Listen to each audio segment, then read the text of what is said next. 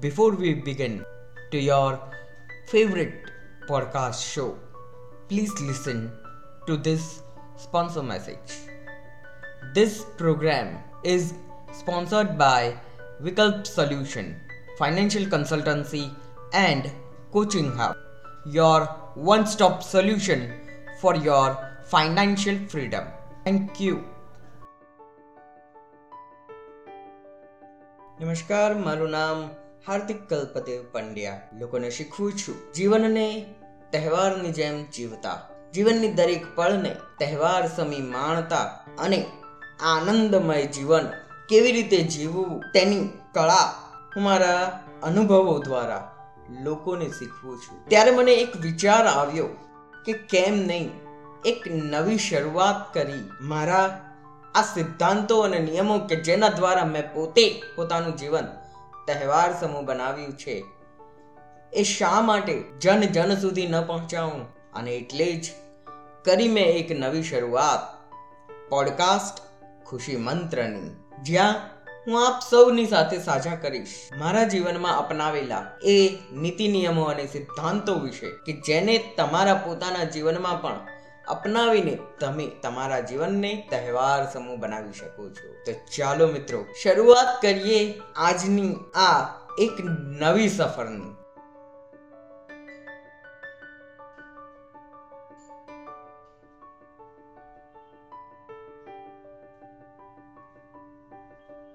સકારાત્મક મનને ઉર્જાની જરૂર પડે છે. આપણા માટે દરેક દિવસ જાણે કે એક નવો દિવસ છે. પણ જ્યારે આપણે રોજિંદા જીવનમાં એક ના એક કામમાં અટવાયેલા રહીએ છીએ, ત્યારે જીવન કંટાળાજનક બની જાય છે. આપણા એક કામમાં ભલે ને કેટલું મહત્વપૂર્ણ કેમ ન હોય, પરંતુ એ કામમાં શુષ્કતા અને આળસ આપણને વર્તાય છે. આ દુનિયામાં દરેક સિક્કાની બે બાજુ હોય છે. તેમ આપણા જીવનના પણ બે તબક્કા છે. કાં તો આપણે આપણી મહત્વકાંક્ષાઓની બાબતમાં સકારાત્મક હોઈએ છીએ અથવા તો આપણે નકારાત્મક થઈને આપણા મનને શંકાથી ભરી નાખીએ. આપણી સફળતાની મુસાફરીમાં ઘણા અવરોધો આવે છે. જો આપણે આપણા સ્વપ્નોની સાથે એકરૂપ ન થઈએ, તો આપણું મન તે સ્વપ્નને સિદ્ધ કરવા માટે સાથ આપતું નથી. પણ જ્યારે આપણે આપણા સ્વપ્ન ઉપર ધ્યાન કેન્દ્રિત કરીએ છીએ, ત્યારે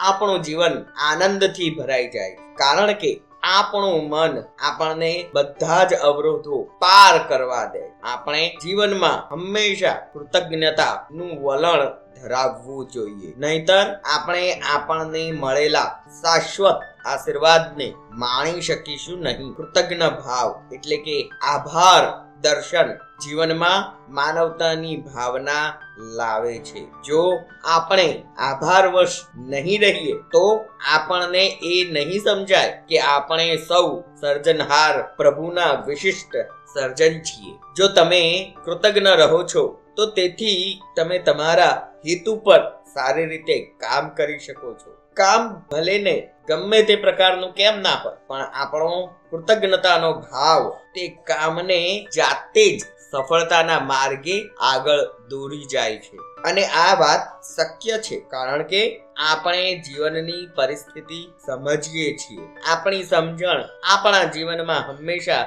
આવતી રહેતી વણ જોઈતી સમસ્યાઓનું સમાધાન શોધી શકવા માટે સક્ષમ છે. સકારાત્મકતા દરેક જગ્યાએ પ્રવર્તે છે. આપણે ફક્ત તેને સ્વીકારવાની છે. એક વખત આપણે સકારાત્મકતાના જાદુને સમજી લઈએ તો આ જાદુ આપણી કાળજી ચોક્કસ લે. કારણ કે બધી જ વૈશ્વિક ઊર્જા આ સકારાત્મકતામાં ભરેલી છે. જીવનમાં સકારાત્મક રહેવાના ફાયદા કયા હોઈ શકે? ચાલો, એના વિશે આજે મિત્રો વાત કરીએ. કોઈ પણ મુશ્કેલી વગર આપણે સતત કામ કરતા રહી શકીએ છીએ. જ્યારે આપણે જીવનમાં સકારાત્મક બનીએ છીએ, ત્યારે આપણું મન આપણા શરીરને હળવું બનાવી દે છે અને આ હળવાશ જ આપણને તંદુરસ્તી પ્રદાન કરે છે. સકારાત્મક રહેવાથી આપણી કાર્યક્ષમતા અને કુશળતામાં વધારો થાય છે.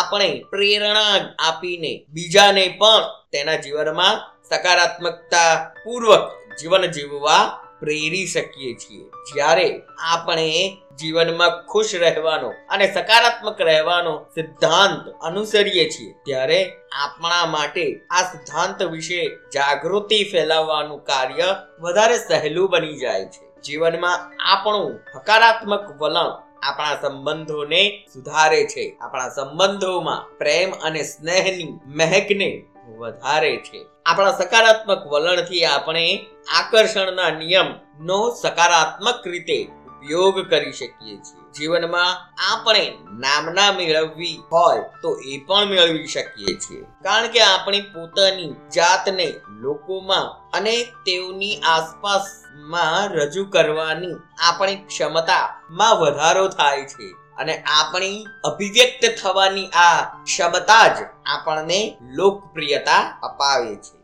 તમે ક્યારેય જોયું છે કે આપણે બાળકોને કહેવું પડે કે સકારાત્મક બનો? ના. બાળકો એટલે નિર્દોષ મન. અને નિર્દોષ મન હંમેશા સકારાત્મક જ હોય છે.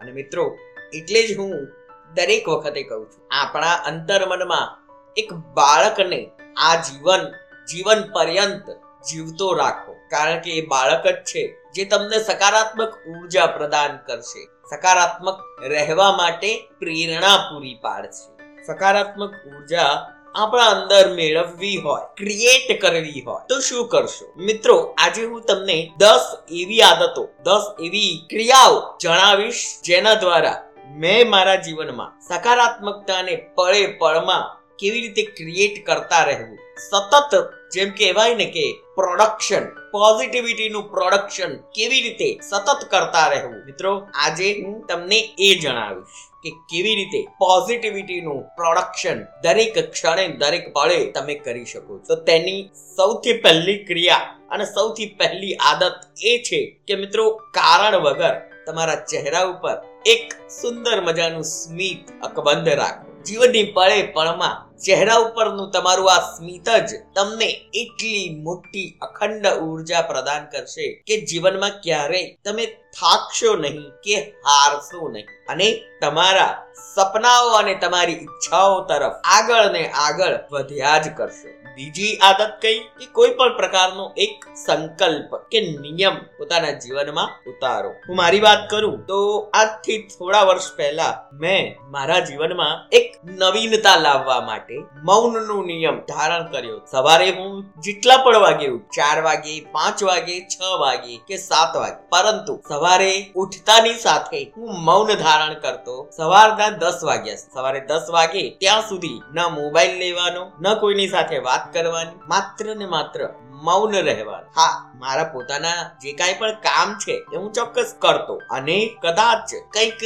કહેવાની વાત આવે, કહેવું પડે, કોઈ મેસેજ કન્વે કરવાનો હોય, તો પણ હું કરતો, પણ કઈ રીતે? લખીને. હા મિત્રો, મારી પાસે એક ડાયરી અને એક પેન્સિલ રાખતો. અને એ પેન્સિલ દ્વારા લખીને મારે જે કાંઈ પણ જેને પણ કહેવું હોય તેને હું આ રીતે લખીને કહેતો. પરંતુ મારું મૌન સવારે દસ વાગ્યા સુધી અકબંધ. અને આ નિયમ લગભગ બે વર્ષ સુધી મેં ચલાવ્યો. આવા અનેક પ્રકારના નિયમો તમે લઈ શકો છો. જે તમને એમ લાગતું હોય કે તમારા માટે કઠિન છે, એવી કોઈ ક્રિયાને તમારા જીવનમાં ઉતારી એને નિયમ પ્રમાણે લો. જેમ કે, જો તમને સવારે વહેલા ઉઠવાનું નથી ફાવતું, તો તમારે નિયમ લેવો જોઈએ કે સવારે પાંચ વાગે હું ઉઠીશ અને એનો અથાગ પ્રયત્ન કરવો જોઈએ. શરૂઆતમાં કદાચ તકલીફ પડશે, પરંતુ જ્યારે તમે સવારે પાંચ વાગે ઉઠી જશો, જે દિવસે ઉઠી જશો, એ દિવસે કંઈક અલગ જ સફળતાની ઊર્જા તમારા અંતર્મનમાં પ્રગટી જશે. અને એ તમને જે ખુશી આપશે, બીજી કોઈ વસ્તુ એવી ખુશી નહીં આપી શકે.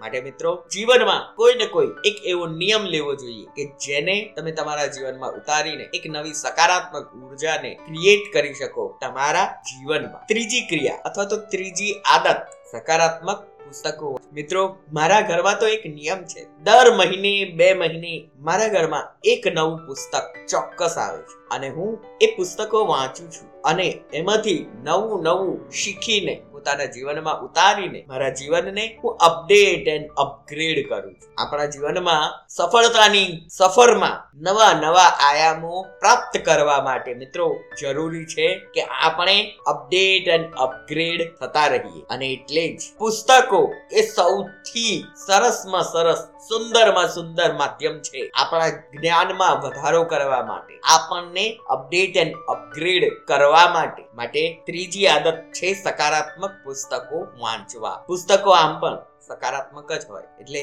સ્પેસિફિક ના કહેવાય. પરંતુ તોય સકારાત્મક પુસ્તકો વાંચવા. ચોથો નિયમ, ચોથી આદત અથવા તો ચોથી ક્રિયા એટલે નિયમિત ધ્યાન કરવું અને કસરત કરવી. Meditation and exercise. જી મિત્રો, ધ્યાન કરવું અને કસરત કરવી એક એવી સકારાત્મક આદત છે જે તમારા જીવનમાં સકારાત્મક ઉર્જાને માત્ર ઉત્પન્ન નથી કરતી. પરંતુ આ આદતથી તમે શારીરિક, માનસિક અને ભાવનાત્મક બધી જ રીતે સ્વસ્થતા અને તંદુરસ્તી પ્રાપ્ત કરી શકો છો. ધ્યાન અને કસરત જે તમને શરીરની સ્વસ્થતા, મનની સ્વસ્થતા અને તમારી ભાવનાત્મક સ્વસ્થતાને વધારવા માટે ખૂબ જ ઉપયોગી એવા મહત્વપૂર્ણ સાધનો છે. ત્યાર પછી પાંચમી આદત. સકારાત્મક વિચારસરણી ધરાવતા લોકોના સંસર્ગમાં રહો. તેમની આસપાસ રહો. જી મિત્રો, એવું કહેવાય છે કે તમારા જીવનમાં અઢળક એવા સંબંધો નહીં હોય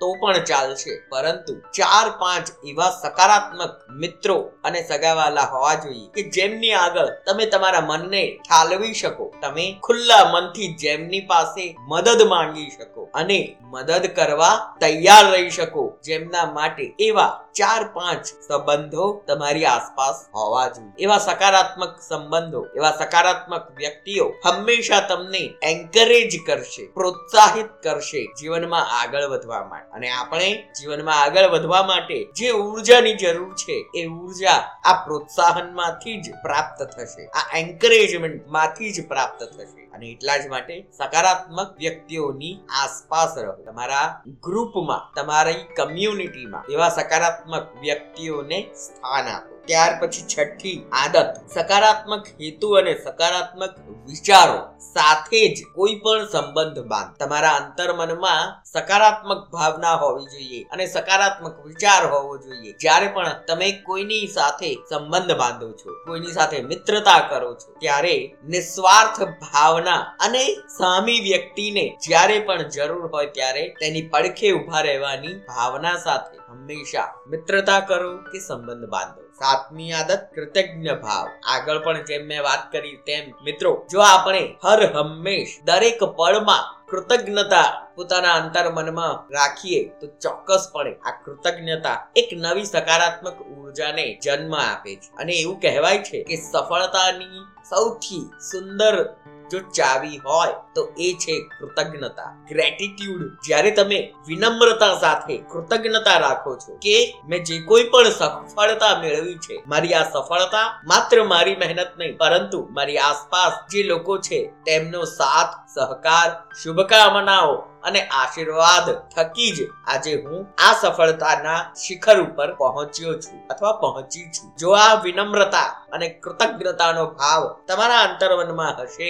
તો સફળતાના આ શિખરો ની ચોટી વધુ ને વધુ ઊંચી થતી જશે અને તમારી સફળતાની સફર અનસ્ટોપેબલ બનશે. એટલે કે અવિરત ચાલુ રહેશે. આઠમી આદત, પોતાની જાતને સકારાત્મક રીતે સ્વીકારતા છે તમે જે કોઈ પણ છો, જેવા પણ છો, પરંતુ તમે સર્વોત્તમ છો. સકારાત્મકતાથી આ વિચારને, આ વલણને સ્વીકારતા છો. ઘણી વખત આપણે મનમાં લઘુતા ગ્રંથિ બાંધી દઈએ છીએ કે મારું શરીર સારું નથી, મારો ચહેરો દેખાવડો નથી અને આવી લઘુતા ગ્રંથિના કારણે આપણે ઘણી વખત સક્ષમ હોવા છતાં સફળતા તરફ પગલા નથી ભરી શકતા. અને એટલા જ માટે આ વાત હું કરી રહ્યો છું. મિત્રો, આપણે આપણી જાતને આત્મવિશ્વાસ સાથે સ્વીકારવાની છે. પોતાની જાતને પ્રેમ કરવાનો. હવે નવમી આદતની વાત કરું. તો મિત્રો, આપણે ઘણી વખત આપણી સફળતાઓને પણ માણતા નથી સેલિબ્રેટ નથી કરતા. આપણે સફળતાઓને સેલિબ્રેટ કરવી પણ એટલી જ જરૂરી છે, જેટલી આ સફળતાઓને મેળવવી. કારણ કે મિત્રો, જે આપણે મેળવ્યું છે, જો એને જ માણીશું નહીં, એનો જ આનંદ નહીં ઉઠાવીએ, તો આ પ્રકૃતિ, આ બ્રહ્માંડ આપણને નવી નવી સફળતાઓ, નવું નવું કંઈ પણ આપવા માટે તૈયાર નહીં થાય. કારણ કે આ બ્રહ્માંડ જ આપણને એમ કહે છે કે જે તને આપ્યું છે તું એને જ માણી નથી રહ્યો, તો નવું શા માટે હું તને આપ? આ મિત્રો, અને એટલે જ આપણે આપણી એ આનંદની જે પળો છે, એને વહેંચવી જોઈએ. લોકોને એ આપણી સફળતા કે પછી અચીવમેન્ટ જે મેળવી છે આપણે, એના વિશે અવગત કરાવવા જોઈએ. તેને સેલિબ્રેટ કરવું જોઈએ, બધાની સાથે મળીને. અને જ્યારે તમે આવું કંઈક કરશો, ત્યારે પણ એક સરસ મજાની સકારાત્મક ઊર્જા નો અનુભવ કરશો તમારા અંતર મનની અંદર. ચલો મિત્રો, અને સૌથી છેલ્લે દસમી આદત, પરંતુ સૌથી મહત્વપૂર્ણ આદત. મિત્રો, આપણે સફળતા માટે, પૈસા કમાવવા માટે, વધુ ને વધુ મોટા બનવા માટે ફેમસ થવા માટે એટલી બધી હાડમારી કરીએ છીએ કે ઘણી વખત આપણે આપણું જીવન જીવવાનું પણ ભૂલી જઈએ છીએ. આ જીવન જે આપણને મળ્યું છે તે માત્ર જીવી કાઢવા માટે નહીં, પરંતુ પળે પળમાં આ જીવનને માણવા માટે અને સેલિબ્રેટ કરવા માટે મળ્યું છે. કારણ કે આ દુનિયાનો સૌથી સર્વોત્તમ એવો જન્મ આપણને મળ્યો છે, માનવ જન્મ. તો તેને એમનેમ વેડફી ન દેવાય. અને એટલા જ માટે આ દસમી આદતની વાત કરી રહ્યો છું. અને આ દસમી આદત છે તમારા શોખની પ્રવૃત્તિઓ માટે તમારે સમય કાઢવો જોઈએ. જી હા, મિત્રો. આપણે આપણા કામમાં એટલા બધા રચ્યા પચ્યા રહી જઈએ છીએ કે આપણે જરા પણ આપણી શોખની પ્રવૃત્તિઓ માટે કે પછી આપણી મનગમતી પ્રવૃત્તિઓ માટે સમય જ નથી કાઢતા. હા, મિત્રો. અને એટલે જ હું કહીશ, તમારી શોખની પ્રવૃત્તિઓ, તમારી મનગમતી પ્રવૃત્તિઓ માટે પણ તમારે સમય કાઢવો જોઈએ. તો ચાલો, મિત્રો. આ દસ એવી દૈનિક આદતો છે જે તમારા જીવનમાં ઉતારીને તમે સકારાત્મક ઉર્જાને તમારા અંતર મનમાં જન્માવી શકો છો અને તેને રોજિંદા જીવનમાં અપનાવીને, આ આદતોને રોજિંદા જીવનમાં અપનાવીને, આ ઉર્જાને અખંડ અને સ્થાયી રૂપે તમારા અંતર મનમાં સ્થાપિત કરી શકો છો. કારણ કે આ જે સકારાત્મક ઊર્જા છે ને, એ તમારા દૈનિક કાર્યોની સાથે સાથે તમારા સફળતાના રસ્તે જે તમે કાર્ય કરો છો, એમાં પણ તમારી કાર્યક્ષમતામાં અને કુશળતામાં વધારો અને સુધારો લાવવામાં મદદ કરશે. આપણી જીવન શૈલી સુધારવા માટે આપણે આપણી અંદર આત્મવિશ્વાસ ધરાવવો ખૂબ જ જરૂરી છે. જ્યારે આપણે આત્મવિશ્વાસ સાથે આગળ વધીશું ને, તો એ આપણી સફળતાનું એક પહેલું પગલું બનીને રહેશે. અને આપણે ખૂબ જ સારી રીતે સમર્પિત થઈને આપણે કાર્યો કરી શકીશું. અને આપણું આ સમર્પણ, આપણા કાર્યો પ્રત્યે એ આપણા જીવનને બદલી નાખશે. લોકોને તમારી તરફ આકર્ષિત કરશે. તમને નામના પૈસા બધું જ અપાવશે. જીવનમાં સકારાત્મક શું છે? નકારાત્મક શું છે? એનું વર્ગીકરણ કરી સકારાત્મકતા તરફ આગળ વધવામાં તમને મદદ કરશે. અને આ સાથે જ આપણે એક વાત ફરીથી યાદ રાખવાની જરૂર છે. અને એ છે આપણું વલણ. આપણું આપણું વલણ કેવું હોવું જોઈએ? કૃતજ્ઞતા વાળું જ્યારે આપણે કૃતજ્ઞતા સાથે આગળ રહી, આગળ વધીશું, ત્યારે આપણા ઈશ્વર આપણા એ પરમ કૃપાળુ પરમાત્માનો સાથ આપણી સાથે હર હંમેશ રહેશે. અને જ્યારે કુદરત આપણો એ પરમ કૃપાળુ પરમાત્મા આપણી સાથે હોય, ત્યારે મિત્રો સફળતા તરફ આગળ વધવામાં કે પછી સફળતાની ચોટીઓ પર પહોંચવામાં આપણને કોઈ રોકી શકે ખરું? જરાય નહીં. અને મિત્રો, આ કૃતજ્ઞતા ભાવ જ છે જે સૌથી મોટી સકારાત્મક ઉર્જાનું એક ખૂબ જ સુંદર સ્ત્રોત છે. તો ચાલો મિત્રો, આપણા સકારાત્મક મનને જે ઉર્જાની જરૂર છે એ કેવી રીતે લાવવી એ આજે મેં આપ સૌને જણાવ્યું. મેં કેવી રીતે મારા જીવનમાં લાવ્યું એ મેં આપને જણાવ્યું. આ આદતોને પોતાના જીવનમાં ઉતારીને આપ પણ પોતાના જીવનમાં સકારાત્મક ઊર્જા ને જન્મ આપો. તેને સ્થાયી સ્વરૂપે તમારા અંતર મનમાં પ્રસ્થાપિત કરો. તેવી સહૃદય શુભકામનાઓ. તો ચાલો મિત્રો, મારા સ્વ અનુભવ સાથે કરેલી આ મોટિવેશનની વાત તમને કેવી લાગી? મને જરૂરથી જણાવજો. અને હા, જીવનની હર પળમાં મોટિવેટ રહેવા માટે મારી યુટ્યુબ ચેનલ કલ્પદેવ ફેસ્ટિવપ્રિન્યોર ને સબસ્ક્રાઈબ જરૂરથી કરશો. મારી યુટ્યુબ ચેનલની લિંક નીચે ડિસ્ક્રિપ્શનમાં અથવા તો કમેન્ટ સેક્શનમાં આપને જરૂરથી મળી રહેશે. આવતા એપિસોડમાં એક નવી વાત લઈને આપ સૌની સાથે ફરી મળીશ. ત્યાં સુધી મને એટલે કે હાર્દિક કલ્પદેવ પંડ્યા, ભારતના સર્વપ્રથમ દિવ્યાંગ માઇન્ડ ટ્રેનરને રજા આપશો. ધન્યવાદ